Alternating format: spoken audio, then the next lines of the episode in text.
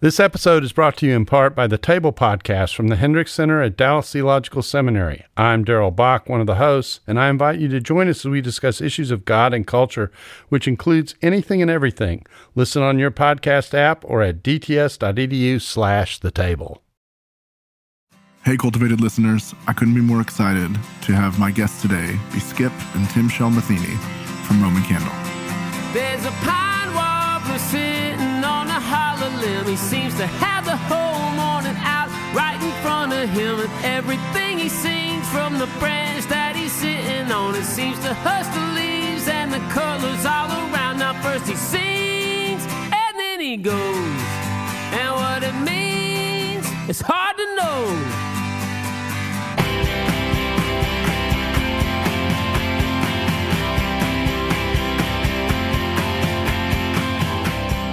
Harbor Media, you're listening to Cultivated Conversations about Faith and Work.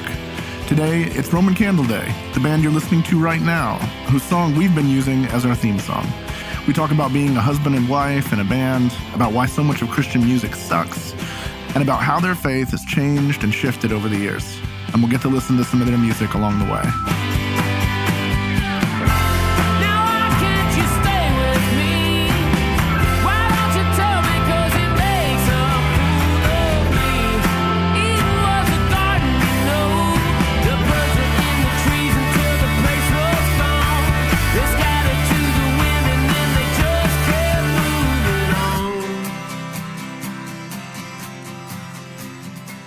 On. On an Outward Bound program in the High Sierras. I was going to be a senior in high school, and Skip was uh, Morehead at Carolina, and that was part of the Morehead Scholarship. So we met there and just immediately hit it off as really good friends, and then went home and tried to date other people and called each other, and we're like, we should get married. We were total babies though. I mean, like, yeah, I was. uh, We were. She was seventeen. I I was eighteen. So we Yeah. were. I mean, No we were kidding. absolute Yeah. babies. And yeah, it was the summer before my freshman year in college, and we met in the Fresno airport. Like that was where you met. Then you went into the Mount Whitney country or whatever and hiked for three weeks. And Wow.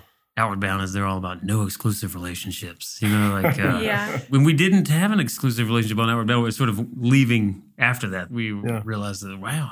So, how long between meeting and saying, let's get married? Oh, like maybe three months. Yeah. And we were Which was really unlike both of us. Like we Right. were, well, you were probably more primed to get married young, but I was like anti-marriage, thinking way down the line. But Yeah. it was kind of undeniable, and so Wow. we always hesitate to tell people that because we got married at 19 and 20, and for the first five years, we were like, everyone should get married young, and then we were like, that's not true. Uh, So my wife and I's story is almost identical. We met because she was dating my best friend when I was a junior. They went to prom together. And this guy and I, we've been friends for 25 years. We're still friends. yeah. We have these really awkward prom pictures of my wife and him together. Oh.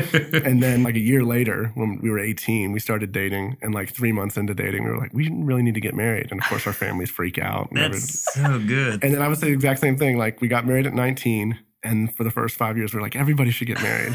and now we look at it and we see kids that are like 19, and we're like, oh my gosh, you're an idiot. Don't Yeah, do yeah. it. Don't do it. Yeah. Yeah. it totally works for some people. and Yeah. Thank God it worked for us. For sure. but it's so tough. It's Yeah. really tough. When did music come into each of your lives? You kept telling me even when we were dating that you wanted Well, to be a rock star, look, and I didn't go back take him seriously. though. Go I wouldn't have married him. Yeah, I never would have married him. That's true.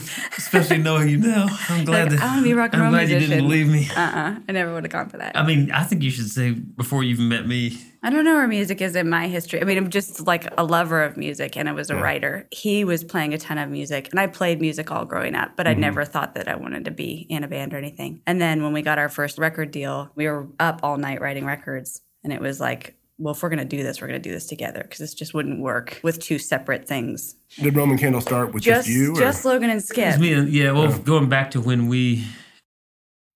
My dad was a musician, like a jazz musician in the mountains of North Carolina, which is a hot jazz scene for the most part. he was an engineer, like a studio engineer, and he was a band director in high school. He just did a lot of music stuff off and on for his whole life. He wasn't like a touring musician when we were kids.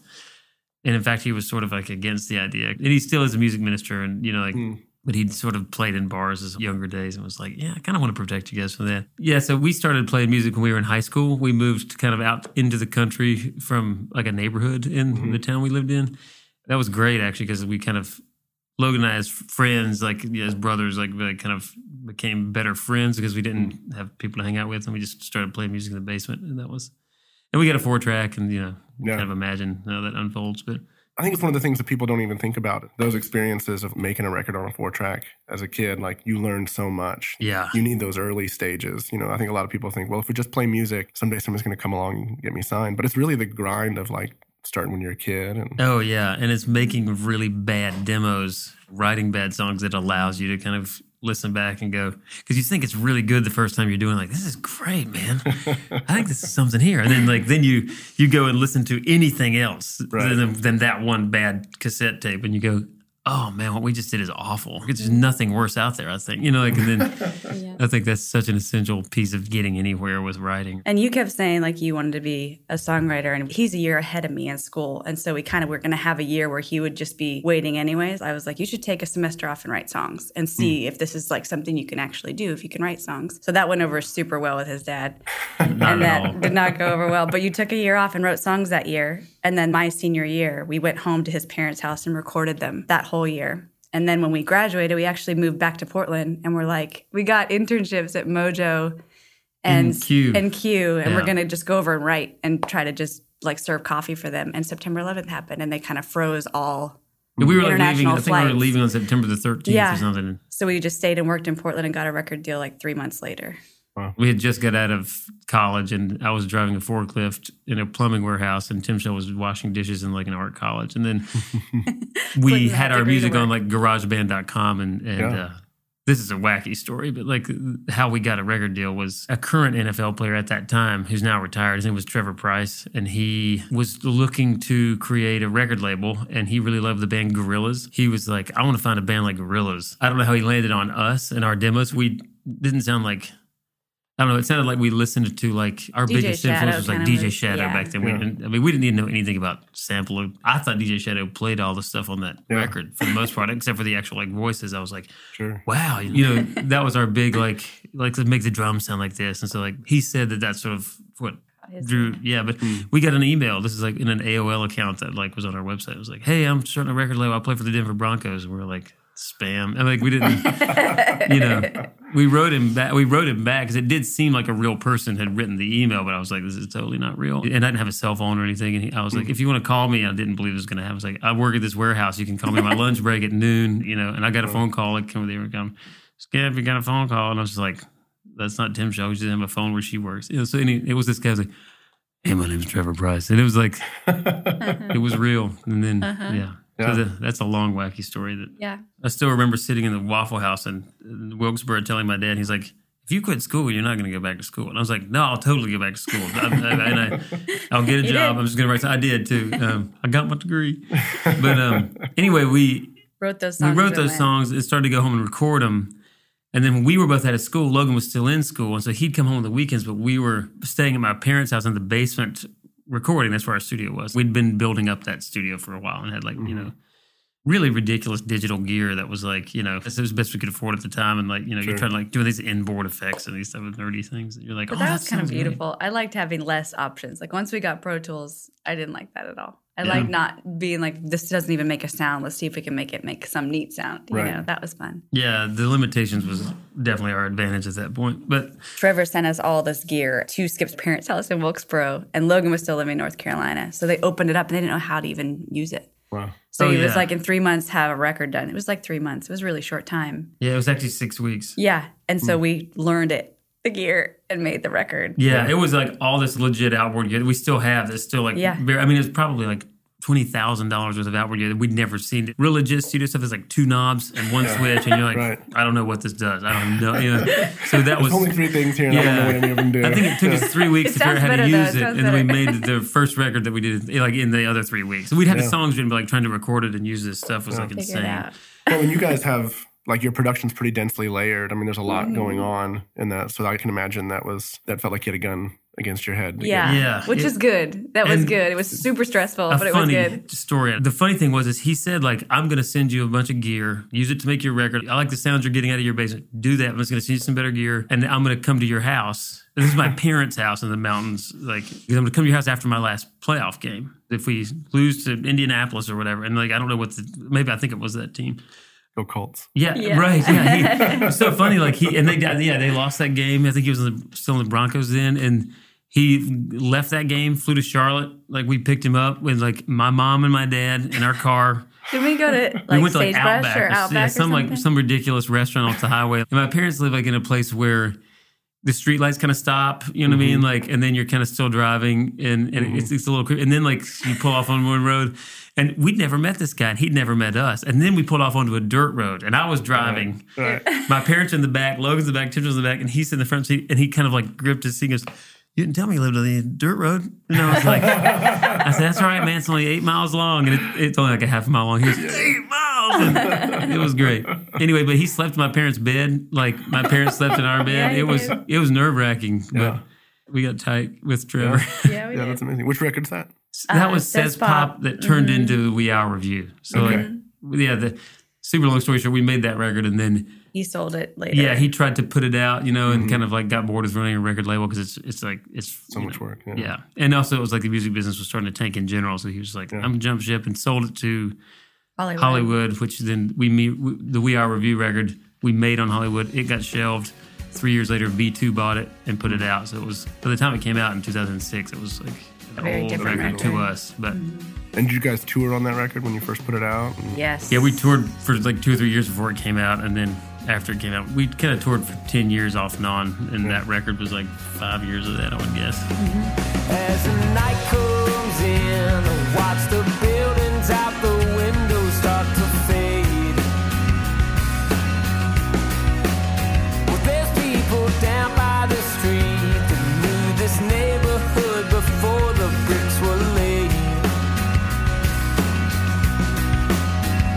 they couldn't get away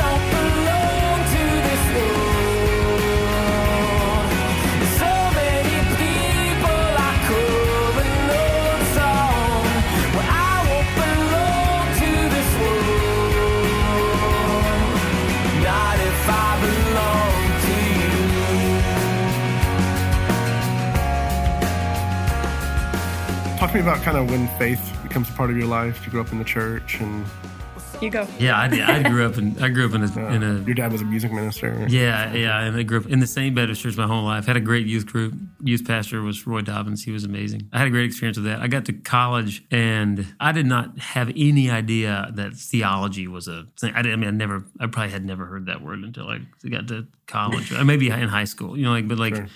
got to college and then started to. I started taking philosophy classes and sort of like learned that theology was a thing, and like there, there were thinkers like Saint Augustine, and you know. Mhm.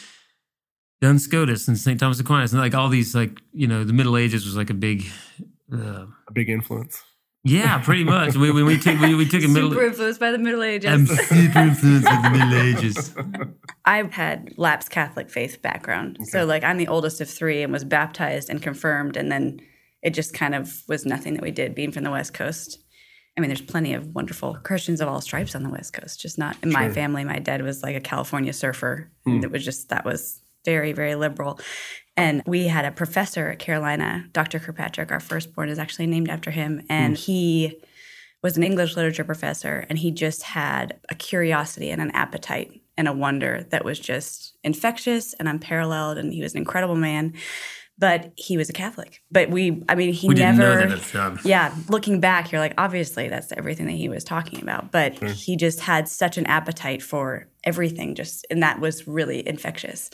And so we came from really different backgrounds. And I think because of him, we're able to find a middle road. And so we became Catholic. Yeah. Oh yeah, no, 100. percent And like, yeah, I think the thing that was so great about him was all bets were on. There was hmm. no, Yeah, nothing you know, like was you're off raised like a Southern limits. Baptist church. There's a lot of like no dancing, no, you know, like there's a, you know, but it's like until you get out of that setup in your mind, like you don't think, well, what's the consequences here? Like we went to college at UNC Chapel Hill, and we, you know, there was two Jewish people in Wilkesboro, Right. and there were you know, married. I mean, like, they, you know, they uh, that, that I knew of. You know, what I mean, like, they had to go to Winston Salem to go to synagogue. I don't know if they did that or not, but like, it wasn't, you know, it wasn't the most diverse community ever.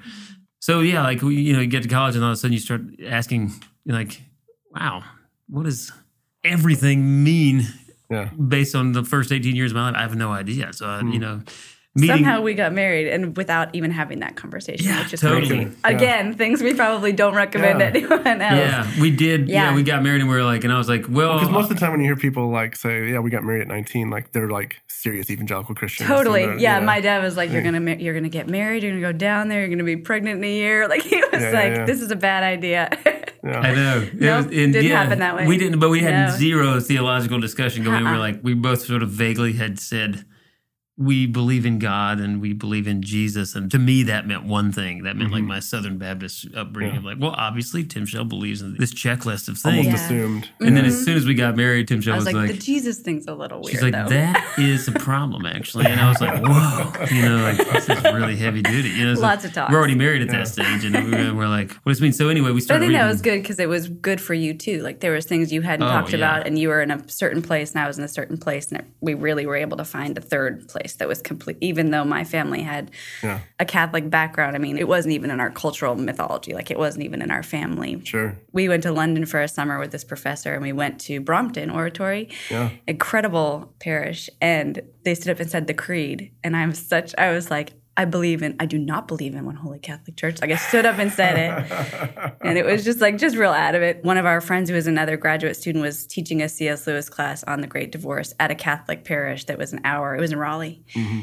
and he was like, "You should come and read this book." And that book was far out there enough and weird enough and kind of like hairy enough for us to both think it was interesting and not just like evangelical in that way, just trying to say something. And so we started to read it. And as we were driving back and forth halfway back, we were like, oh my gosh, I think we're going to do the RCIA class. Like, this is weird. Well, yeah, That it was really. We, we took like we we took one Lewis class on the, Mm-hmm. the Great Divorce at that church under this grad student that we loved. He's he's actually still teaches at um, Belmont Belmont, Abbey. Abbey. Yeah. His name's Al Benthal. He's one of my favorite people in the world. He was the kind of the right hand guy to the professor that we loved. And so, I mean, if they had said like, you guys should take a class on, um, I mean, just I don't know whatever the most boring thing. We'd have taken whatever they they had suggested because they were not boring people and they didn't get hmm. involved in boring things and they were incredibly hmm. intelligent. So we were like. Yeah, you're teaching a class on which book? Four Loves. C.S. Lewis sounds great. I think we did the Four Loves. We did the Great Divorce, and then like then they were like, "Hey, if you want to stick around, like RCIA is next." We're like, "What's RCIA?" And like it's like a September to Easter class. If you stick around through the whole thing and you want to, you can become a Catholic, but you have to do this to become a Catholic. We're like, that's hmm. not even on our radar, but we went, and then there we were. we jumped in, and it was Yeah. it was where we were supposed to be. It was- About your imaginations and Yeah. Yeah. And also, like, I don't think until we got to Nashville, we met other Catholics that were our age that actually chose to be Yeah. Catholic. So we've always kind of been like the weird ones in the room. I But know. that's normal. I worked in a restaurant at that time because we had just, I think I had just graduated and Timshel was almost graduated. And this kind of like party bro restaurant kind of thing. Right. You know, I was waiting tables and these guys were like, dude, come party with us. And I was like, no, I've got to drive to Raleigh. Oh, what are you driving to Raleigh for? Well, I'm converting to Catholicism. and they were like, oh, dude, crazy, man. I'm like, what? Are you, you getting married? And I was like, I, you know, I'm actually. nobody goes that direction. I They go know. other Yeah. direction. It was like I was, they were like, "You getting married?" I'm like, "I'm, I'm actually already married. I've been married for a couple years." Like that's even weirder, man. Insane. He's like, Even "Is she a Catholic?" I'm like, well, "We're both joining together." Like, so you don't have any background in the Catholic Church? Like, no, you, you don't have to get, you know, Where's the become outside Catholic. pressure? Yeah, Yeah. Like, even the um, people in the church would be like, what? What are you doing? it was great. Well, so it's kind of all these things happen at once. Like your marriage starts to develop, your faith starts Mm-hmm. to develop, your music starts to develop. Is it all intertwined kind of in your minds and your imaginations or? Yeah, Yeah. Mm-hmm. pretty much. It was. I mean, that was like yeah, the frying pan was hot at that point. Like there was a lot of a lot of stuff in it. And what's funny is like Logan and I and Timshel especially, we were entirely innocent of Christian music, and honestly still are. Like I just we just don't know. Yeah. Being in town here, it's been a huge like. I have no idea when people are name dropping because they're just like, dude, that was so and so, and I'm just like, amazing. I have no idea what they're talking about. Like, that was really funny. So like faith and music, you know, in that way, like mm-hmm. there was never a temptation or a desire actually yeah, to to- to combine be them like- in that yeah, way. so it was- to yeah. do faith music. Is that, your, is Yeah, that what you're saying? completely, You yeah, def- we was- definitely needed our faith to be in the music industry. Yeah, That was no, definitely totally. But yeah, but as far as like, yeah, like those two things which are incredibly overlap for so many people were like Mm-hmm. never even like in the same room Hmm. for us. Music was like these secular bands and it was like painting or something. I don't know. It was just, it was, it was like, this is In an art a form. sense, it was like it was work. It was like yeah, your- exactly. Yeah. I mean, and Mm-hmm. But songwriting think- was like, yeah. it was just, yeah, it wasn't like there was no, it never was a, anything. Just worship music wasn't what we were going to sure. do ever. That's true, and there was Yeah. no like you know. I'm actually kind of grateful there was not uh, like a, a um, and there's nothing wrong with this in the world, but I'm grateful there wasn't a praise band or something. So uh, in my church, there was just like a, a guy with a piano, and so that like when I started to play music with my brother in the basement, it wasn't like oh you know we're gonna. Yeah. I mean, as soon as we left, they got a praise band, and the, and, the, and they actually came up with a great band out of that band. That was like uh, Yeah. another bunch of little great songwriters. But like anyway, We had a couple people that we worked with really early on that were new Christians, and it was like a big conversation for them. You know what your vocation is artistically. You know where you're supposed to fit sometimes. That was the thing about that professor is it was like a lot of our professors at UNC, it was like there wasn't secular and faith as far as the artists or the writers or the thinkers or and that just wasn't what it was. It was like people that were saying good things and doing good work Yeah. in their realm. And that's just kind of how we approached music. And it came out in a certain shape and that's what happened. But there was people we would work with that would put that pressure on us. Like, what are you going to say here? And what are you going to say? And we were so oh, young yeah. that it would feel like we had to really consider that and like mm-hmm. discern if that was their thing that they needed to deal with or if it was something that we needed to deal with, you know, what was appropriate for Just us. Just that pressure to be Yeah, like, when like- you're Christians, you should be singing about Yeah, Jesus like- in every song. yeah, Yeah. like can you be in this magazine or can you do this? And it, you know, those are all discerning decisions that you make, but Yeah. it's not as I and it's not as one to one. It's a little bit more nuanced. So for you guys, music was was more like, in a sense, it was like, hey, here's this whole marketplace. Like, here's this whole world that we want to participate in. Not necessarily like there was nothing that attracted you to the Christian subculture. I didn't know, it existed really, and I it's hard to it's hard to Yeah. actually like it's hard like we, there was one poster on our youth group all of Al Denson. I don't That was it. that is. I don't. Yeah, I mean, like Yeah. he, you know, it was like a poster. That was like our, our decoration. Yeah. I mean, other than that, it was like like maybe sports stuff, like Mm-hmm. you know, go Carolina or go Tennessee Vols or like whatever. Sure. Like that's not downplaying the fact that like we did it had it like I loved our youth group and everything was like incredible, and the youth pastor was just unbelievable. There, there wasn't a big like when we got in our youth van. Honestly, they listened to Lynyrd Skynyrd and Neil Young, and like you know, certain songs they didn't listen to, but like you know, that was sort of like right, it wasn't like okay, now we're gonna right. listen to Petra or whatever. Like my dad did buy a Logan and I a Christian tape one time of Petra, mm-hmm. and like it lasted for like ten minutes, and we all I always felt guilty when I didn't listen to it. So I was like, oh, I should probably be throwing on that thing. I just don't it doesn't sound as good as like Yeah. Def Leppard or whatever. It was like ridiculous, you know, like It just felt like there's artistically too, we were participating in a different conversation. Like Yeah. I think when you're doing praise and worship music, there's a conversation you're definitely engaging with sure. and you feel compelled to. And that just wasn't the conversation that we were And I think, and that's participating Yeah, in. vocation's a huge. Mm-hmm. That's a huge thing for I think for us, and it was honestly like an artistic angle. Our success or lack of success, I think, is reflected in the fact that like we were like felt called to do this one thing, and we thought it was going to be like, wow, this is going to be incredibly successful. Not because we thought we were doing market did a good research or whatever. We just thought sounds good to us, so obviously it's going to sound good to everybody. Not no, not the case. So, like, but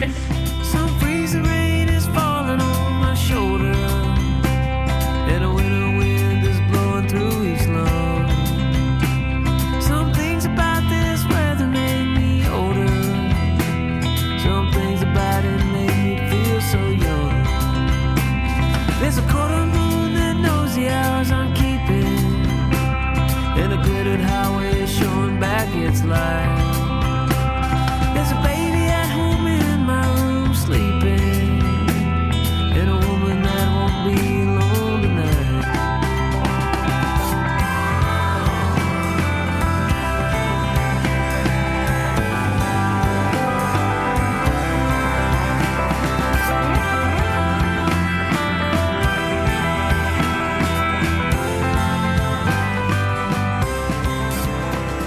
So talk to me about like now, sort of years later, you've been doing the work. You know, you've been walking with your faith for the season. Like, do you feel like your faith informs your work, or the way you think about beauty, or the way you think about art? Yeah, absolutely. We were talking about it last night because I was like, I think the intoxicating thing about talking to artists about the creative process, one, it's really fun just to get them to be able to talk about it on a practical level because there's no one way to do it. It's completely mysterious, but it's really like love because you're just, it's so joyful and so painful all in mm-hmm. one thing.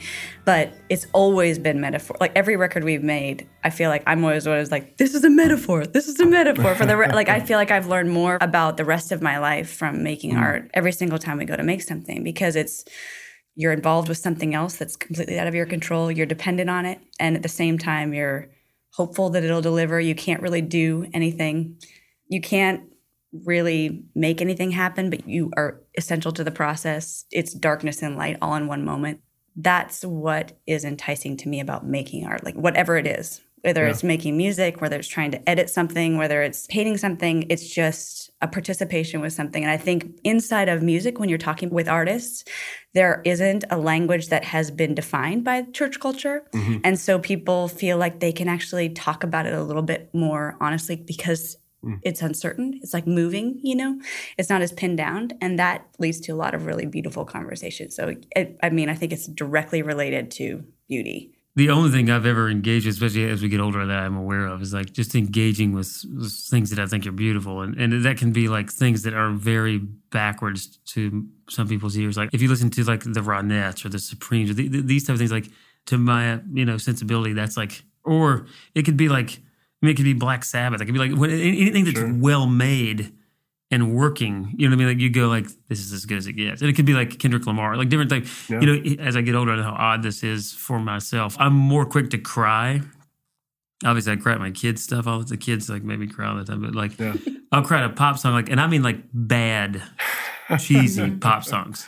Not like maybe current bad cheesy pops, but like if it's well made and I, it just it's overwhelming. And I was like, that is. And Timshel just laughs because I'm like standing in the kitchen making pancakes, like, man, this is like really, really great. You know, like in in my faith and in my world, like there's only one source for anything that's beautiful. Even though like you know, people might not be aware or acknowledge or desire have anything to do, any desire of where that source of beauty comes from. It doesn't bother me that they wouldn't, that they don't.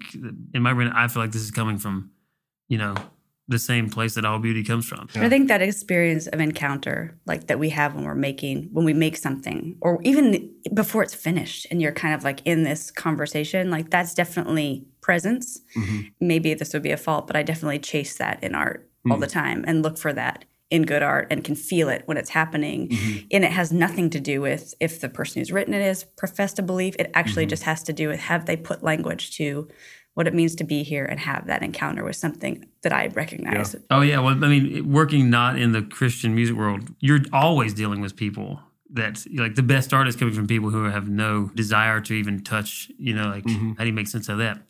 I don't know. I mean, like good- good art's good art, and there's no accounting for taste and blah blah blah. You know, like but you know, But there is this thing too, like I hear it a lot in Christian circles, like, well, because you're a believer, you know, you're closer to the source, like your art should be better. oh, I actually it- think sometimes that's the opposite case. No, I- yeah, I, I think I actually think that most uh-huh. Christian music that I hear is, is incredibly awful. I, I just think it Why do you just think that doesn't work that way.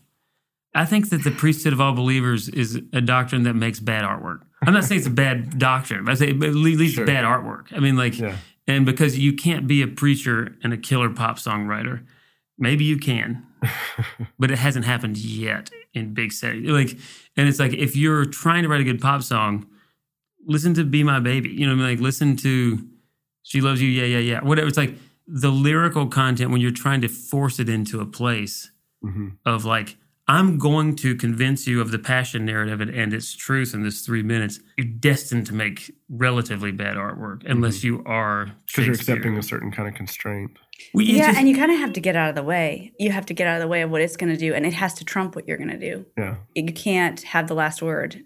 per, I feel like that there's just a misguided. Uh, man, you can edit all this out of here because like Or I we know are this is making highly controversial, but I just I, but I have, we do have strong opinions about the yeah. fact that like you can't like you're going to lead to insanity. I worry about young people who feel like they get to throw the baby out with the bathwater. Where it's like if I don't really go in for all the music, or mm-hmm. or if I liked it when I was in high school and I get to college, and somebody plays me like what fill in the blank, whatever music that's really deeply beautiful and moving, and it has no connection to faith, well, then does that mean that this is Yeah. somehow less valid? It has mm-hmm. nothing to do with the truth or falsehood to of what you know, like whatever your you know what your Right. faith is talking about. And so I feel like that those conf- confusing, literally confusing those two things, like Yeah. is incredibly problematic, and it's actually confused to start with. Like Yeah. you hang sheetrock for a living, like you know, like do you get home and like does your pastor ask you like, well, how many souls did you convert today? It's Right. like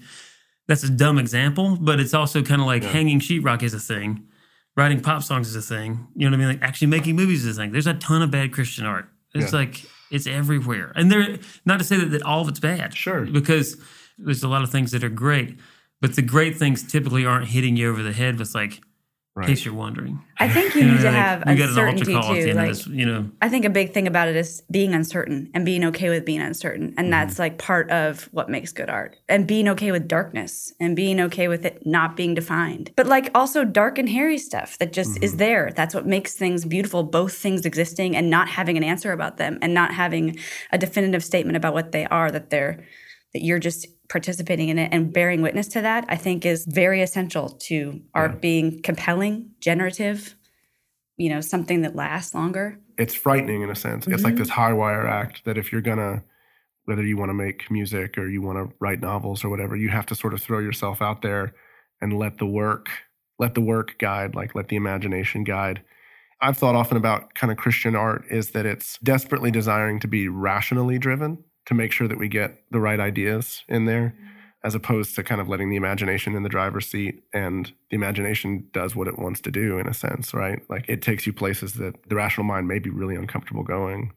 So you have to throw yourself into it and just hope you land, right? Hope you stick the landing, I guess. You can tell when you have an artist who is not being gentle or empathetic or sensitive to Mm-hmm. in a negative way with you, whether they're Christian artists or not in a secular way too. Like if Yeah. they're writing something and they're trying to manipulate you in a dark way, like that, you yeah, can 'cause there's tell that too. bad- it's the same problem. Plenty of bad secular art, Yes. and there's Oh, plenty of people who are trying to do the same kind of doctrinal things, whether it's politics or whatever. Oh yeah, actually, yeah. the worst songs are protest songs for the most part. I Yeah. you, you could make the exact same argument that I'm making, Yeah. about, and I, and I do make that argument. If you were like, you know, why don't you know, why don't you write a politically motivated song? It's like, well, you can. It's just that if you plain face it, it just sucks. It is, it's bad. It's just, it's, it's always it's always just going to be bad. I mean, Yeah. like and like I think that some of the even the best artists that are like I'm writing a political song. It's like that's the most boring song you're gonna write. You know, like and it, Yeah.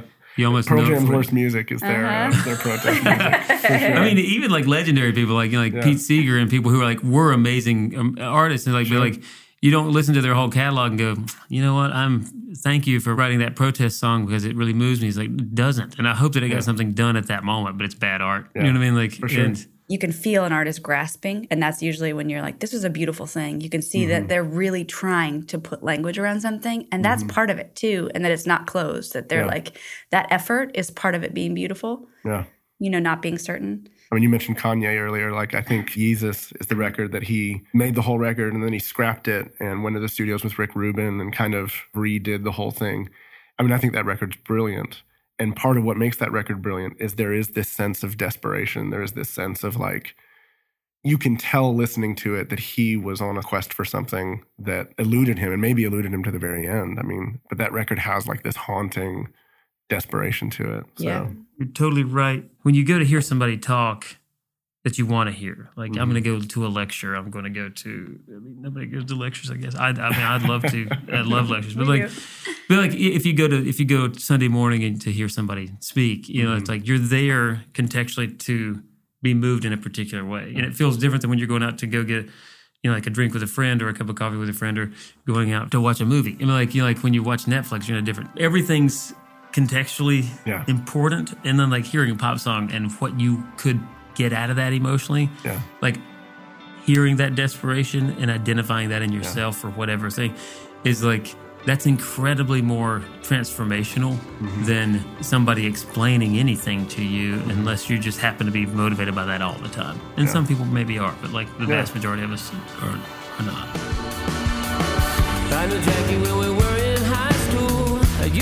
But I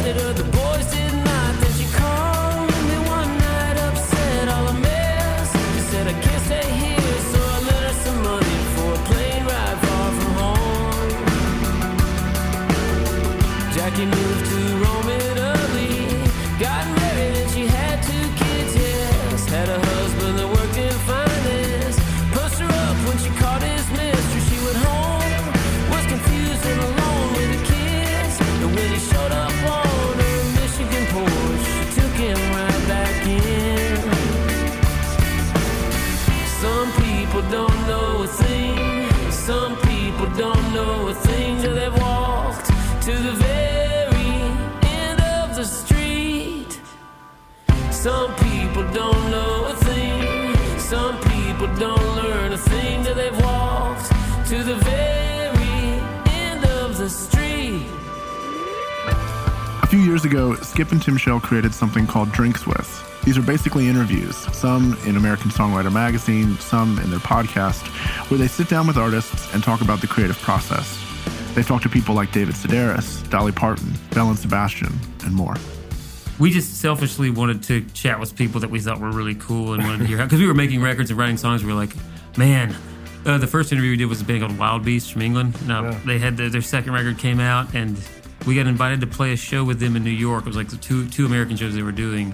We got that an opening slot, which is great. And, we, and then they had a ton of good press come out. We'd have never gotten that opening slot if like if that happened. You know, like we get luckily we were on the bill before this like Yeah. before they like I think they got best new music or something. You know, like whatever it was, it was like oh, I'm so glad we're on this bill because it wouldn't have happened otherwise. That's great. And uh, and I was working. I do. I've always done like web development, like in the tour van or whatever. And that now we don't tour at all anymore, really. But like that's been like how I've you know, paid the bills. And so I was doing that for American Songwriter Magazine, hmm. and they were friends of ours. And they were at that time the owners of these two young guys. They they're still are, are partial owners, I think. I was like, hey, Robert, can I interview this band? Hmm. Um, and ask him about the creative process. He was like, "Sure, sounds great." So like, hmm.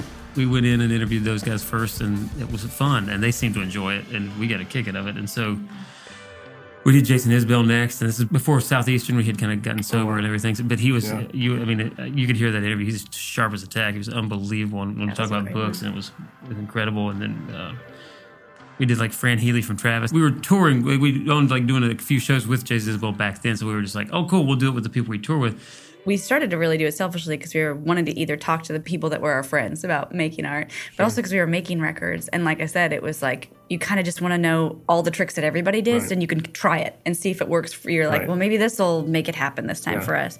And then it was like so obvious that that doesn't get talked about enough between musicians, and it was such a relief to get to talk about it. That Yeah. was really fun. So then it was like, this is great. Like, and it leads to everything else. Like talking about trying to make art is really ends up being a conversation about everything else, and it's a doorway into a mm-hmm. room that I don't think you could get to as Yeah. easily as we did, and that was really really fun. So then we started to do artists, like visual artists and writers, hmm. and we've done some comedians and some chefs. But it's just kind of Yeah. like we use this context of let's talk about make like let's talk about what you do is the craft that you do it, and then it ends up being just a great way to talk friend to friend about what it's like living life, making what we're making. I think it helps that we're not coming from the journalist side of the world, so you just know what questions not to ask, I guess, for like to make it awkward because you, you can't ask a comedian. And I, I actually did this, but you can't say like, "How do you write a joke?" You know, it's sort of like a bit too on the nose. You know, it's like the evolution of that quickly was that we at that stage when we started to call publicists or whatever, like we tried to get Arctic Monkeys. This is ages 2009. Yeah. And because we'd done the Wild Beast interview, they were on the same label. Like we were able to land an interview when hmm. they were kind of saying no to other people because the label had liked this interview. And so hmm. we drove to Chicago to do that. That was when we were com- we were like, okay, we're committing to this interview series because we're like we're dropping off our kids at Timshel's parents' house. We're driving to Chicago and we're going to chat with these guys. And that interview went really well. And after hmm. that, then that was like it was easier to say. This is an interview series because we've done all these artists and like so Yeah. then, then it kind of went forward from there. Who are some of your favorite interviews you've done? Alex is always fun. The Arctic Monkeys are always fun. David Sedaris was probably Oh goodness. one of the most fun. That was Yeah. really, really fun. He was so generous, and he's obviously, I think he would be fun for anybody to talk to at any point. Right. And he just let us come to his hotel room and talk to him for a really long time. Yeah. He was a blessing. I really like talking to Joshua Ferris, who's a writer. I just had, it was the first interview I did when we had our last baby, and I was thinking, oh my gosh, we're never going to write again. and I was pretty hormonal. I was sitting there just talking to them. A lot of my questions were normal questions, and then they were like, "Ah, what if you never think you're ever going to write again? just very bare. And he was so wonderful. Like he was just fantastic. I remember him saying, like, you just want to have really modest expectations. When hmm. you're, and I think I've thought about that a zillion times. Yeah. He was a great. Who are some of your favorite? Dolly Parton. Dolly Parton. Unbelievable. Mm-hmm. That's a great interview. like and she was like i think they took place at like seven in the morning and that was her hmm. second round of interviews that day so we were like we showed up and she was just full dolly. And i think the thing that was so unbelievable about that we talked about this yesterday was we expected her to have the greatest canned answers because she's been doing interviews for like you know, 60 years or whatever. Now we were just like this is going to be amazing, but I'm expecting sort of her not to to her to kind of be on autopilot to a degree because totally the opposite. I mean, and we interviewed Kenny Rogers too, which was an amazing. interview. He was a little more on autopilot. He'd been like doing interviews all day, and it was like you were here getting great stories, and he was as personal as you could imagine. But you didn't really feel like he was ever losing the script that he has. Bless his heart. I'm sorry to say bless. But cut me saying bless. Heart. I hate- But like, you know, bless Kenny Rogers. He was, you know, he was like he'd been doing it for years, and, I, and that was great. And I was uh, honored to sit there and, and hear these answers. That being said, Dolly Parton was like totally engaged with everything and really fended some absolutely bad questions. oh, terrible you know, questions and like a lot of people. and she was like, "Well, yeah, let me think about that." And it was just like, "Oh my gosh, this Yeah. woman is She's like a- really present and Yeah, really- she's like a miracle Yeah. worker. She's like Yeah. shooting light from her fingertips." I also like with musicians, like there's just, and this would always bother me just being a reader and someone who actually liked to learn things that Mm-hmm. it, there's such a stigma to being smart if you do rock music. Yeah. And so because we're talking about like, what's your song mean? Either you kind of, you either wiggle under that and you can't move or else you have Mm-hmm. nothing to say. So it really brought out some great interviews like Jason Isbell was fantastic in Mm-hmm. that regard. And that was great to show that side to be like, this is important. Like this is a craft that has a history and he's honoring it. And at the, at the time, I remember he was, yeah, I guess you were saying that he wasn't so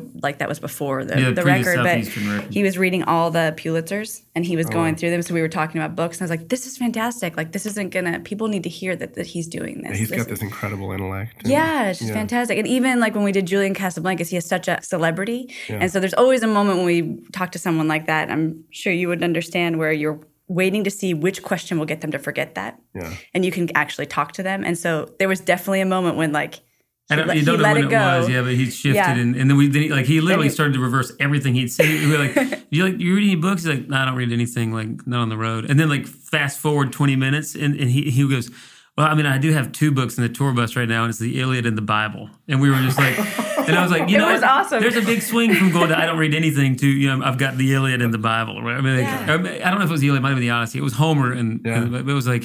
That's the one thing we're just trying to do. Sometimes you only have 20 minutes or 30 minutes, and Yeah. and you, it's like you know how quickly can we break down whatever's like Mm-hmm. between two normal people that have never met they're like I, I do this all the time it's fine and that you know Yeah. Well, and there's something to being like a rock star. Like you have this persona that you have to carry and you have to protect, Yeah. you know? And so trying to get just under the surface of that and get Julian Casablancas to talk about how he's reading Homer. Like Yeah, that's- I he mean- was really like watching a witch melt because he was like he would tell us about it. He's like, yeah, looking in the mirror the whole time, like doing his hair, and then he was like, forget it. By the end, it he was, was like he's, totally he was the relaxed. nicest most that amazing was nice. yeah but he did like when we walked in he was like watching a Mets game and he goes oh before we do this interview he like put on a leather jacket and put on sunglasses he goes, he goes this is my costume I'm sorry it's not you it's me wow, that's it was fascinating. incredible and like and he yeah so that was one of our favorite interviews too like everybody is. He's desperate to talk about the. f- I mean, he works really hard. He works really hard, not on the celebrity, yes, but like on the writing and on the thinking Yeah. about what he's doing. And so, like, you barely ever get to talk about that or get to like show that that's part of it. You know, that's a bigger part of it than the celebrity. And so, Yeah. that's neat. It's kind of like it feels like a gift in that moment. Yeah. Yeah, Noel Gallagher was one of my personal favorites because he was sort of Hmm. the guy that made me s- think, "Oh man, this guy that I could write songs." Because because he wrote, you know, like he was just like from some small town, and you know, he was from Burnage or whatever outside of Manchester. And I was like, when I heard that was like that was a big inspiration for me and my brother, and so Hmm. we chatted with him a couple years ago in town, and that was like Yeah. a lot of fun.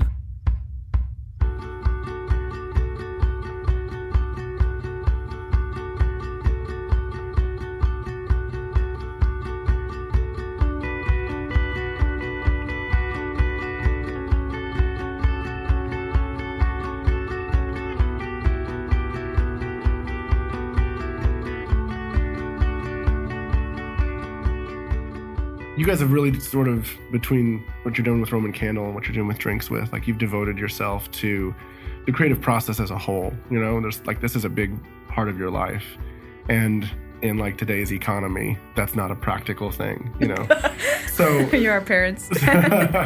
so I guess I would say like, why do it? And what would you say to somebody who you know you talk to and they're like, yeah, I want to be a writer, I want to be a musician, I want to be an artist. Like, how would you encourage them or or discourage them? John Paul II wrote this letter to artists, which is something I think everybody should read. You don't have to be a, you have to be a Catholic to read that. And I was like, you don't. It's it's it's incredible though because he his story is amazing in that he was really into acting and into drama. Like he's, he has a crazy uh, life story anyway, but. He he has a really amazing letter that we read early on. I don't I think it's really newly Catholic, but it basically was it you know it calls out the idea of you know art being a vocation, and then he said it's really problematic to sort of intertwine commerce with that mm-hmm. or an expectation for some sort of, and that was unfortunately not what we wanted to hear because we were like I'd like to make a living at this, but it was incredibly encouraging over time because out of the gate, having no expectation there, gave us kind of license, I feel like, to pursue the things that made sparks in our imagination. And, and that's kind of what we've done for better for worse. And we, we haven't made a nickel on anything in a long time. And it's not been glamorous in that way. And, I, and yeah, yeah, we made a nickel. a couple nickels. That's true.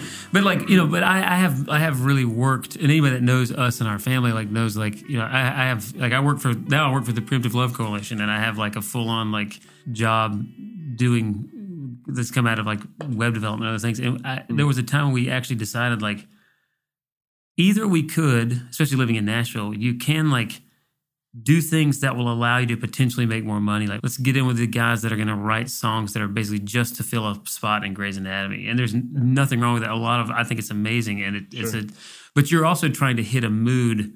It's a different exercise. It's like Yeah. building a cabinet. Yeah. And we were like, we have limited amount of time to do this Mm-hmm. In the mm-hmm. day with our family. Like, do we want to try and gamble on that, or do we just want to do the things that we feel called to do?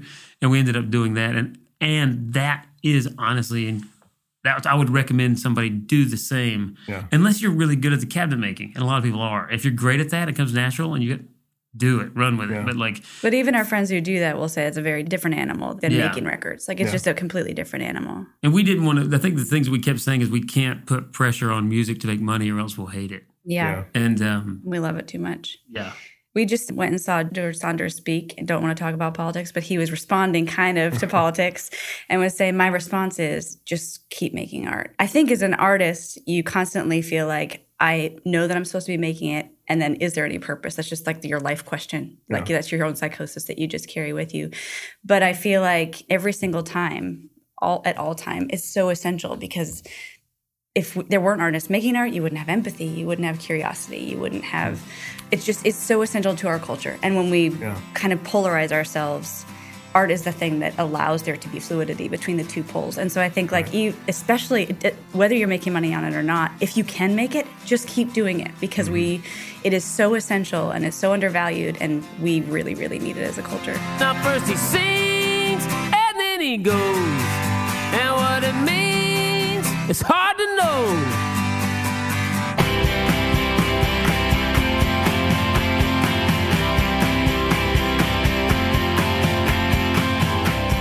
Man, I love those two people.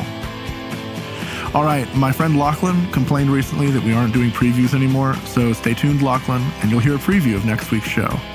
But first, Cultivated is a production of Harbor Media and the Narrativo Group. If you want to learn more about Narrativo, go to narrativogroup.com. Our link's in our show notes. Our show today was produced by me. It was recorded and edited by TJ Hester. It was mixed by Mark Owens. Our music today was by Roman Candle. We've got one episode left for 2017, and it's a doozy. So come back next week for my conversation with screenwriter, creator of the TV show Billions, and host of my favorite podcast, Brian Koppelman. You know, the line between being delusional, being an artist is very thin, right? Because you're crazy right up until it works. That is the same as in a startup in a certain way. I mean, because that messianic thing can be bad. I mean, you and I have talked about that in a different context. I know you feel it too, that it can be a bad thing. And so when you have that certainty, you just have to i feel you know run some checks on yourself in some way. I mean it's important to know like i didn't think that the thing i was going to start and write right away was going to be great. I just knew i had to start doing it to feel like a person to feel alive. See you next week.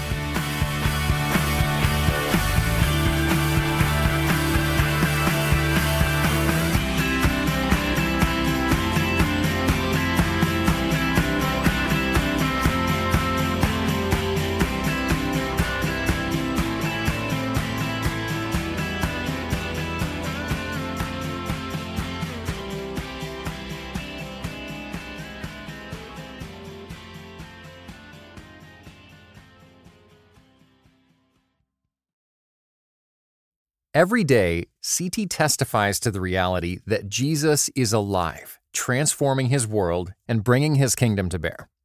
Jesus transforms, CT equips. Make a gift to our nonprofit ministry with a gift of $20 to provide 150 more people with redemptive storytelling, global perspective, and thoughtful podcasts. Give now at moreCT.com slash equip.